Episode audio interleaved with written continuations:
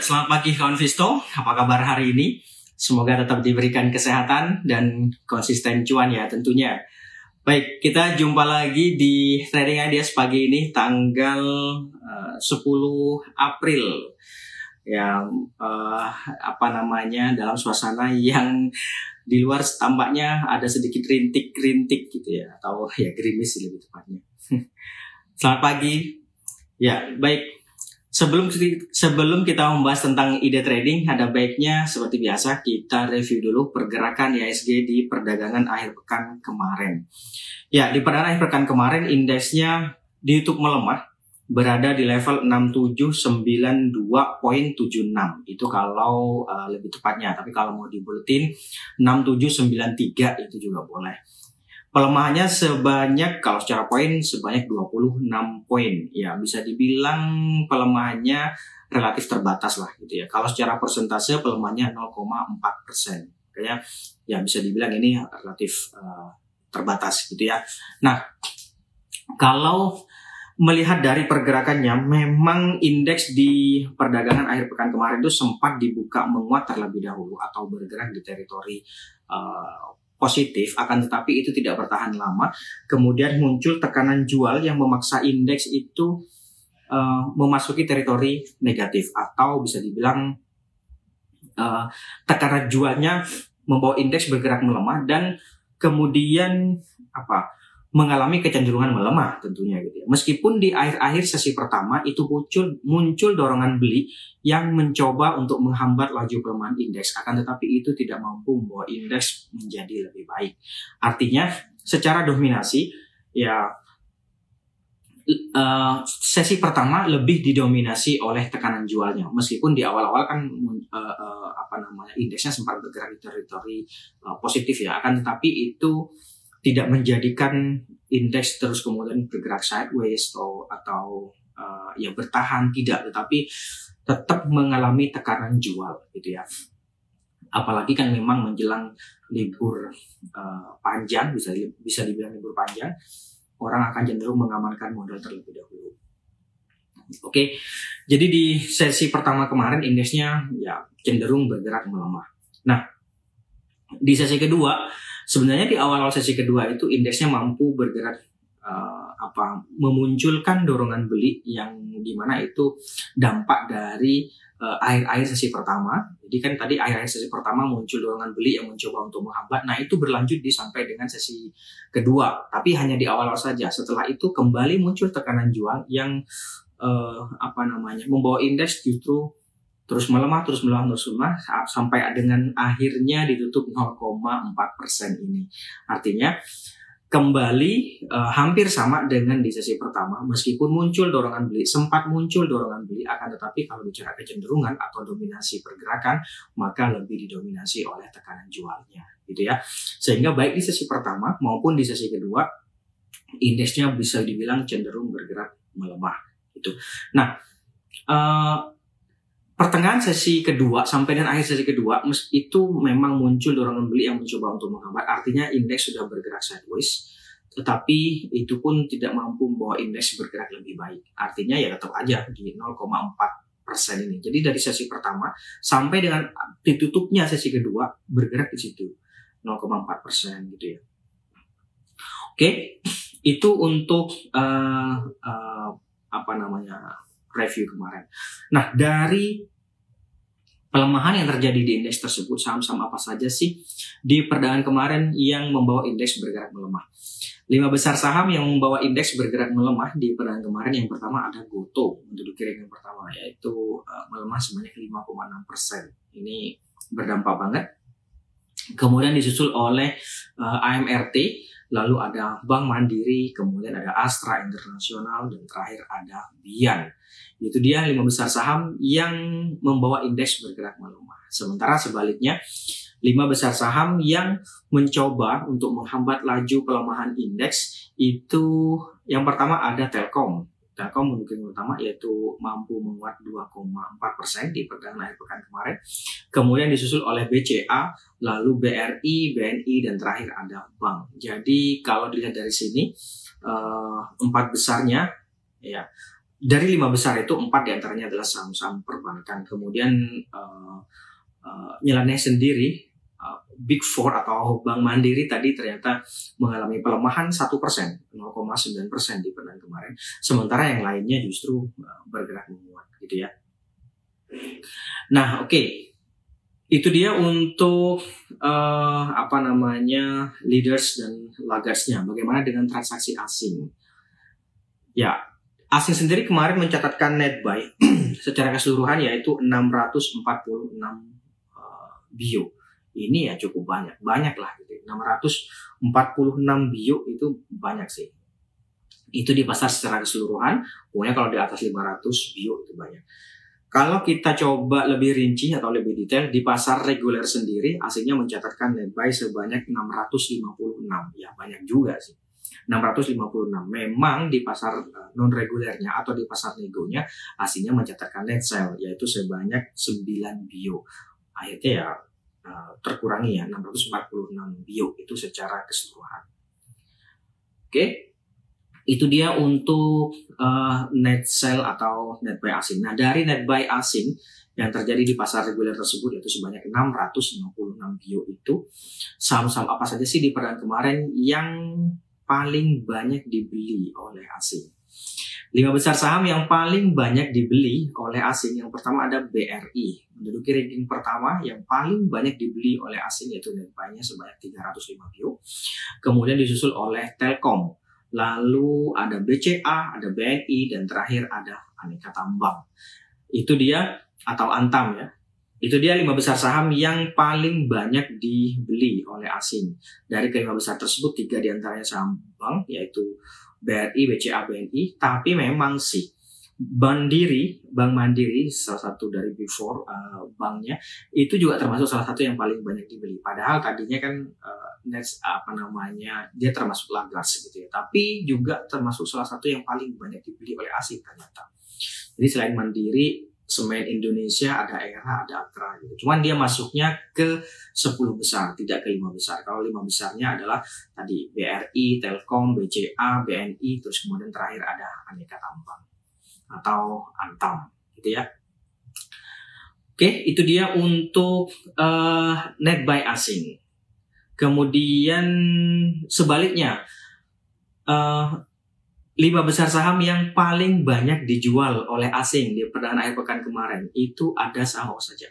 Yang pertama ada Goto. Goto mengalami distribusi yang banyak dari asing menduduki ranking pertama yaitu sebanyak net sale-nya sebanyak 160 bio di perdana akhir pekan kemarin. Kemudian disusul oleh Astra International atau ASII, lalu ada United Tractors atau UNTR atau UT, kemudian eh, berikutnya ada Adaro dan terakhir ada ITMG. Itu dia lima besar saham yang paling banyak dijual oleh asingnya. Selain itu ada Pegas, terus kemudian ada S Hardware, Aces gitu ya. Lalu ada Mika juga termasuk salah satu yang paling banyak dijual sih sama asing. Cuman mereka masuknya ke yang tiga tadi itu masuknya ke 10 besar. Itu ya. Oke, itu untuk uh, net sell asing. Pagi juga kawan. Mantap. Kemudian bagaimana dengan uh, outlook hari ini? Oke, sekarang kita ke IHSG. nah, sebenarnya sebagaimana tadi saya sampaikan bahwa di perdana akhir pekan kemarin itu indeksnya mengalami tekanan jual atau setidaknya lebih didominasi oleh tekanan jual, gitu ya. Jadi selama lebih dari sepekan terakhir, ya, tampaknya indeksnya uh, jadi gini kalau dilihat nanti candlenya itu semuanya black candle, artinya uh, uh, opening price itu lebih tinggi dibandingkan closing price, atau dengan kata lain closing price-nya itu lebih rendah dibandingkan dengan opening price. Artinya ya ditutup rendah, ditutup melemah dibandingkan dengan opening price, itu ya. Dibandingkan dengan opening price, sekali lagi dibandingkan dengan opening price, bukan previous price atau bukan closing kemarin. Gitu. Nah, kalau muncul black candle seperti ini atau ya ini kan sudah lima hari atau satu enam hari ya enam hari black candle itu kan bisa dibilang uh, tekanan jualnya lebih mendominasi gitu ya. Uh, karena opening price-nya di di atas closing price gitu ya. Meskipun suatu ketika uh, muncul pelemahan sangat dalam terus kemudian dia uh, mampu bergerak menguat itu bisa jadi adalah uh, percobaan untuk menghambat laju pelemahan ya bisa jadi. Cuman memang kalau melihat dari candle itu menunjukkan uh, apa namanya dominasi tekanan jual terhadap pergerakan harga. Nah sampai dengan saat ini sih uh, indeksnya meskipun sudah lima hari membentuk black candle, tapi sebenarnya dia bergerak sideways aja, gitu ya. Uh, 6 berapa 7 70 ya 6770 sampai 6850 di sekitar sekitar itu. Nah, dengan demikian uh, menurut saya sih ada peluang untuk bergerak rebound justru karena kan kemarin kan sudah bergerak melemah nih 6792. Oleh karena itu uh, uh, apa namanya? peluang rebound itu uh, apa namanya? ada cukup besar gitu ya ya bisa dibilang 60 sampai 70 persen lah gitu ya. Terlebih lagi kemampuan indeks untuk bertahan di atas uh, EMA 20. Satu-satunya yang akan mencoba untuk menghambat laju rebound atau laju penguatan indeks saya pikir adalah stokastik yang bergerak cenderung uh, melemah. Jadi oleh karena itu secara keseluruhan maka ini uh, strateginya adalah bisa dipertimbangkan untuk buy on weakness itu secara keseluruhan gitu ya melihat dari indeksnya ini. Tapi untuk hari ini sih indeksnya saya pikir akan kembali bergerak fluktuatif, tapi dan kecenderungannya sih menguat terbatas. Bisa saja memang di awal dibuka melemah terlebih dahulu, namun seiring dengan berjalannya waktu, pelemahannya semakin menipis, bahkan tidak untuk kemungkinan bergerak ke teritori positif, gitu ya. Oke, itu untuk uh, eh, IHSG-nya. Ring pergerakan antara 6770 sampai dengan 6825 ya di level-level itulah gitu ya. Di atasnya 6825 ada 6870 atau 6850 yang yang uh, kutip resisten lemahnya. Kemudian di atasnya ada 6870 yang lebih kuat. Oke, itu dia untuk uh, eh, ISG. Sekarang kita ke ide trading. Barangkali ada yang punya ide trading, boleh disampaikan nanti kita lihat bareng-bareng biar bisa cuan bareng-bareng juga. Oke, di trading yang pertama, sebentar saya lihat dulu. Ada Antam. Aneka tambang. Oke. Nah, Antamnya cukup menarik sih memang. Kemarin dia uh, ditutup bertahan di 2100 atau uji resisten level uh, eh, 2100. Nah, kalau melihat ini ini kan konsolidasinya di atas nih, ya kan? Jadi setelah dia mengalami penguatan, terus dia mengalami konsolidasi. Memang dari stokastik, dari uh, ya indikator stokastiknya, ini menunjukkan adanya potensi untuk mengalami koreksi jangka pendek, gitu ya.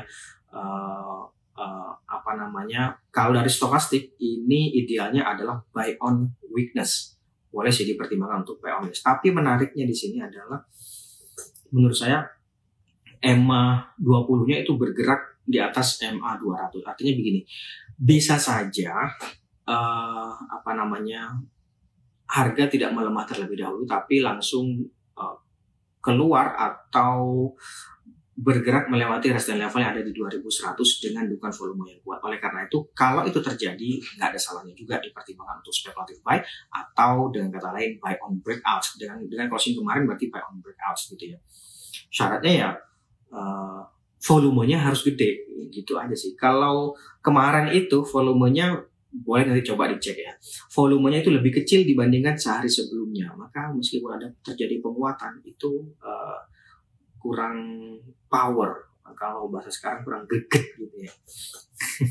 kurang greget gitu. Jadi ada dua strategi yang bisa dipertimbangkan untuk aneka tambang. Yang pertama adalah buy on weakness, yaitu cukup ideal. Terus kemudian kalau misalnya harga bergerak di atas 2100, nggak ada salahnya juga buy on breakout. Atau dengan kata lain, ya kalau ber, mampu bergerak di atas 2100 dengan volume yang uh, memadai, menurut saya bisa spekulatif buy gitu ya gimana sih spekulatif buy kok buy on breakout bikin bingung deh kalau dengan closing kemarin 2100 berarti kan buy on breakout tapi kalau ternyata nanti ternyata sudah breakout nih 2100 kan jatuhnya berarti spekulatif buy gitu maksudnya ya pokoknya intinya itulah Oke, itu untuk aneka tambang. Kemudian kita lanjut. Berikutnya ada apa lagi kawan? Sebentar. Setelah aneka tambang. Waalaikumsalam. Wah, dan Waalaikumsalam. Waalaikumsalam Kak Anissa. Ada lagi uh, sebentar, saya lihat dulu. Inko. Baik, Inko. Ya. Inko. Ya, Inko kemarin ditutup melemah cukup dalam ya. Pelemahannya sebanyak oh banyak sih? Berapa nih 10 10 poin. Wah ini banyak sih. Banyak ini. 10 poin pelemahannya. Nah biasanya ketika terjadi long black candle selalu saya ulang-ulang ini long black candle atau long white candle biasanya ketika terjadi black long black candle atau uh, long candle lah pokoknya entah itu black entah itu white akan mengalami pause atau breath. Oleh karena itu, menurut saya sih di Inco pun juga termasuk bisa saja gitu ya. Oleh karena itu menurut saya sih untuk memanfaatkan fluktuasi jangka pendek nggak ada salahnya si Inco ini speculative buy. Speculative buy boleh dipertimbangkan di 6300 sampai 6400 boleh. 6300 sampai 6400. Kalau dapat harga di level-level itu menurut saya sih eh, nggak uh, ada salahnya dipertimbangkan untuk take profit di paling dekat 6550 kalau dapat harga 6300 cukup sih 6550. Kalau dapat harga di 6400 ya kalau mau dinaikin boleh. Di atasnya 6 di atasnya 6550 itu ada 6650 ya di level-level itu cukup sih harusnya. Ya. Bahkan dapat harga di 6400 jual 6550 itu untung sih. Udah untung itu. Uh, cuman masalahnya cukup atau enggak itu aja. Ya. Oke, itu untuk info stop lossnya nanti kalau ternyata harga ya melemah di bawah 6200 kalau dapat harga di 6300 ya boleh dipertimbangkan di bawah 6200 amankan modal terlebih dahulu. Gitu ya. Oke, itu untuk Inco. Kemudian berikutnya ada hmm, sebentar saya dulu.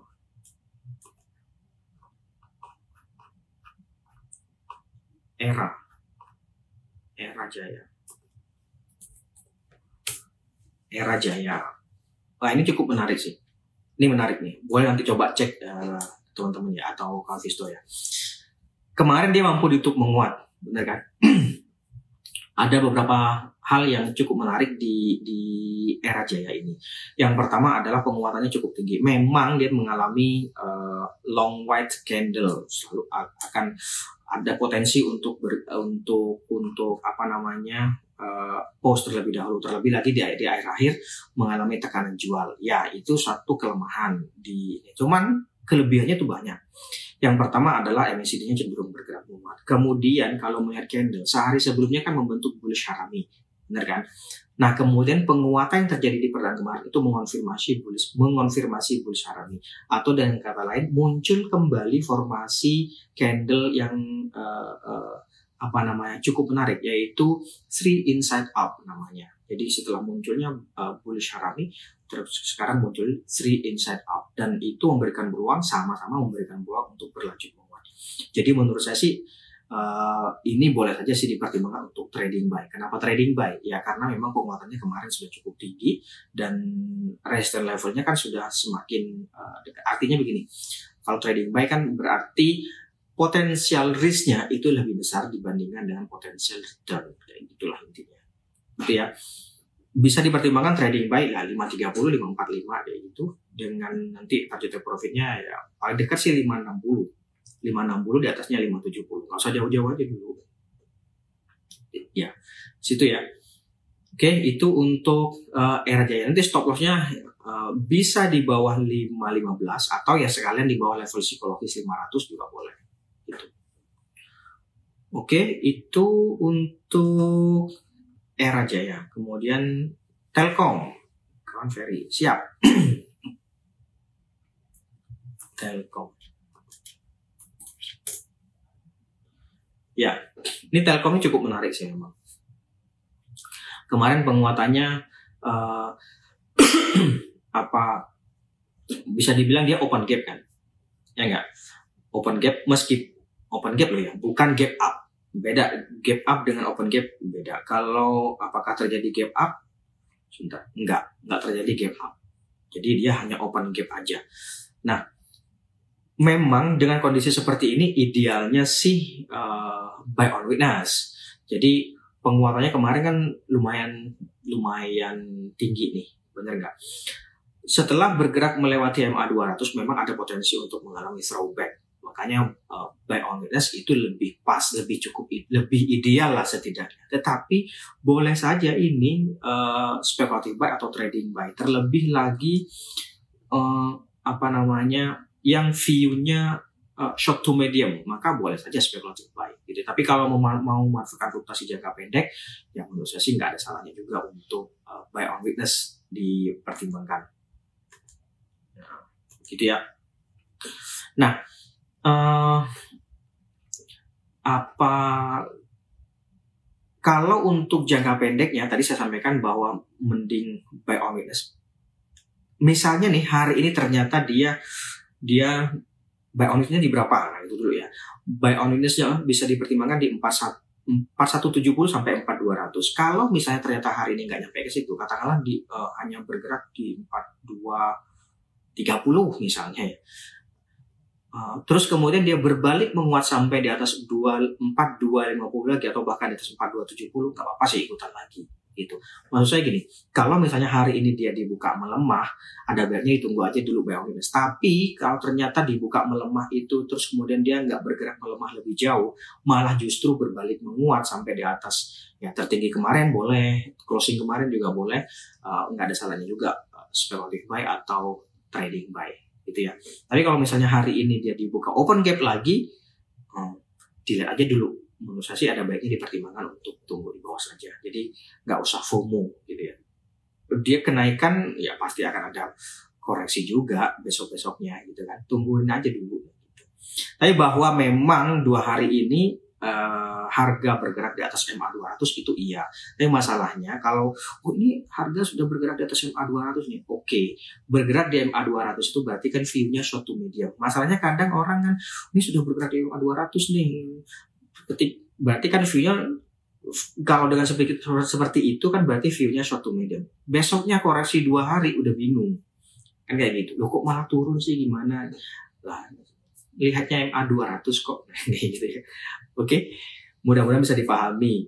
Uh, oleh karena itu menurut saya kalau uh, mau masuk fluktuasi jangka pendek lihat aja nanti di market seperti itu. Kalau misalnya dia dibuka menguat atau open gap lagi, ada baiknya dipertimbangkan tunggu di bawah. Kalau misalnya dia dibuka melemah, lihat perkembangan berikutnya seperti apa. Terus melemahkah atau dia berbalik menguat sampai di atas 4270 itu. Gitu ya. Oke, itu untuk Telkom kawan. Berikutnya ada Mandiri. Ya, kita lihat bagaimana setelah split. Ya kemarin ditutup melemah dua poin. Ya sebenarnya sih pelemahan dua poin nggak berarti ya. Ya bukan tidak berarti sih. Uh, belum apa namanya belum merubah uh, tren yang ada atau lebih tepatnya ya antren karena kemarin kan konsolidasi lah selama sepekan terakhir ini dia konsolidasi. Jadi idealnya sih menurut saya ini mending buy on weakness cukup ideal lah setidaknya. Ya boleh dipertimbangkan di 5100, 5000 sampai 5100 ya di level-level itu boleh. Atau kalau hari ini dia mampu menguat di atas 520 ya 5250 itu boleh juga dipertimbangkan untuk speculative buy. Tapi kalau saya kemarin sudah ikut nih, ikutnya di berapa? Uh, saya dapat harga di 5 5 berapa? 5175 misalnya closing kemarin. Ya, pertanyaannya adalah 5250 cukup nggak untuk TP? Kalau itu dinilai layak dan logis, ya nggak apa TP aja dulu di situ. Gitu ya. Masalahnya resistance level terdekat itu ada di 5250. Di atasnya itu ada entah, 5325 yang dekat sih cukup. Kalau idealnya sih 5500, tapi menurut saya 5500 kan masih cukup jauh tuh resistance levelnya ya kecuali memang uh, view-nya mau short to medium. Kalau mau memanfaatkan fluktuasi jangka pendek ya kayak gitu. Resistance level terdekatnya ada di 5250, kemudian di atasnya ada 5325 gitu ya. Oke, itu untuk mandiri. Sementara supportnya itu ada di berapa ini? Sebentar. Tadi 5100, kemudian 5000 gitu Oke, itu untuk mandiri. Kita lanjut dulu. Ada setelah mandiri ada sebentar film. film. Oke. Film. Ya, film ini uh, coba nanti saya nggak bisa menampilkan grafiknya sih ya. Sekarang IG ini nggak bisa menampilkan apa-apa kita. Jadi ya dari IG-nya bukan kendala teknis ya, tapi memang dari IG-nya sudah sudah di blok, sudah di ban ininya pihak ketiganya Oke, jadi gini, melihat dari pergerakan film ini selama beberapa hari terakhir, uh, dua minggu, dua pekan lah, dua pekan terakhir nih ya, dia menguat tiga hari, kemudian dia mengalami koreksi dua hari, gitu ya. Menguat lagi tiga hari, kemarin koreksi. Koreksi kemarin itu sebenarnya bisa dibilang wajar atau post. Ya sebelum-sebelumnya juga bisa dibilang post juga. Karena apa? Terjadi setelah long uh, white candle. Sekali lagi saya sampaikan diulang-ulang, ketika long long candle terbentuk entah itu black entah itu kayak entah itu white biasanya dia akan mengalami post terlebih dahulu atau bisa dibilang juga brace gitu ya oleh karena itu uh, strategi yang pas dengan seperti ini adalah buy on breakout Nah, melihat film ini berarti buy on breakout-nya boleh dipertimbangkan di, di atas 1700.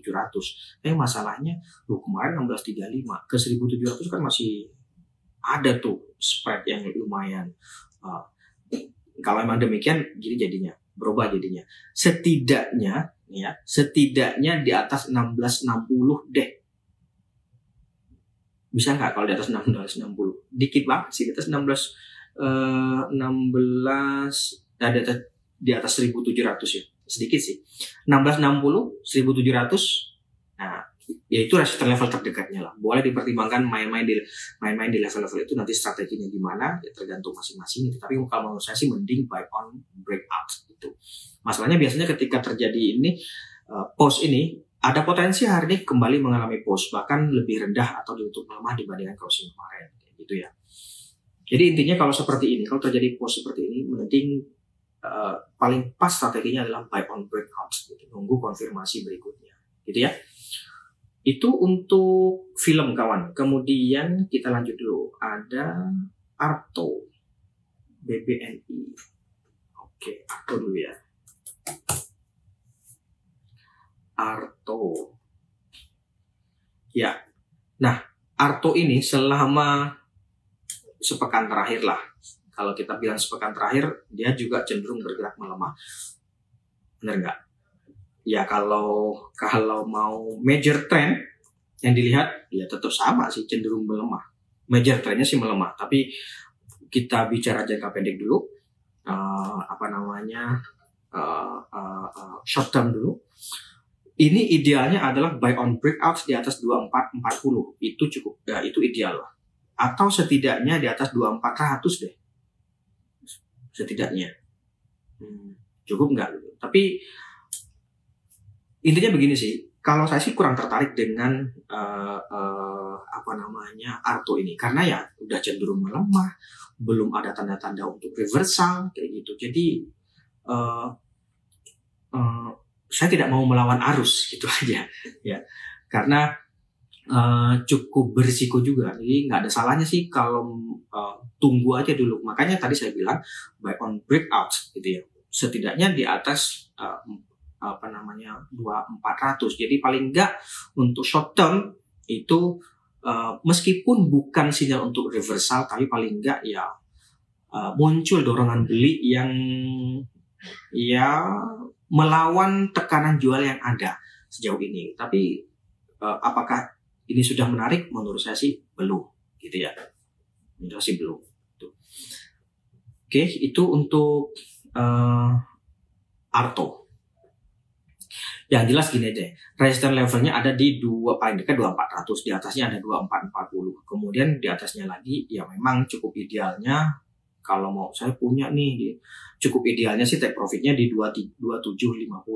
Tapi masalahnya masih cukup jauh sih kalau situ. Jadi tadi saya sampaikan paling dekat adalah 2400 kemudian 2440 di atasnya lagi ada 2510 dah itu deh tiga resist di atas dari closing kemarin Oke. Okay. Uh, eh, BNI, oh, oke, okay. dua lagi ya, sebentar. Saya agak cepat ya. BNI juga kurang lebih sama, ini buy on breakout mending buy on breakout resistance levelnya paling dekat 9500 di atasnya ada 9600 kemudian SMDR SMDR itu SMDR ya SMDR ini ada dua strategi yang pertama boleh saja spekulatif buy 366 atau uh, buy on minus 358 sampai 366 oke okay juga nanti target take profitnya di 378 3 378 betul 378 di atasnya ada 382 benar? Betul. 378 382 gitu ya. Oke. Baik, saya pikir itu dulu Kalvisto untuk hari ini. Terima kasih atas segala atensinya. Dan uh, kita jumpa lagi besok tetap jaga kesehatan. Mohon maaf jika ada salah kata. Sekali lagi terima kasih. Selamat pagi. Salam investasiku for better tomorrow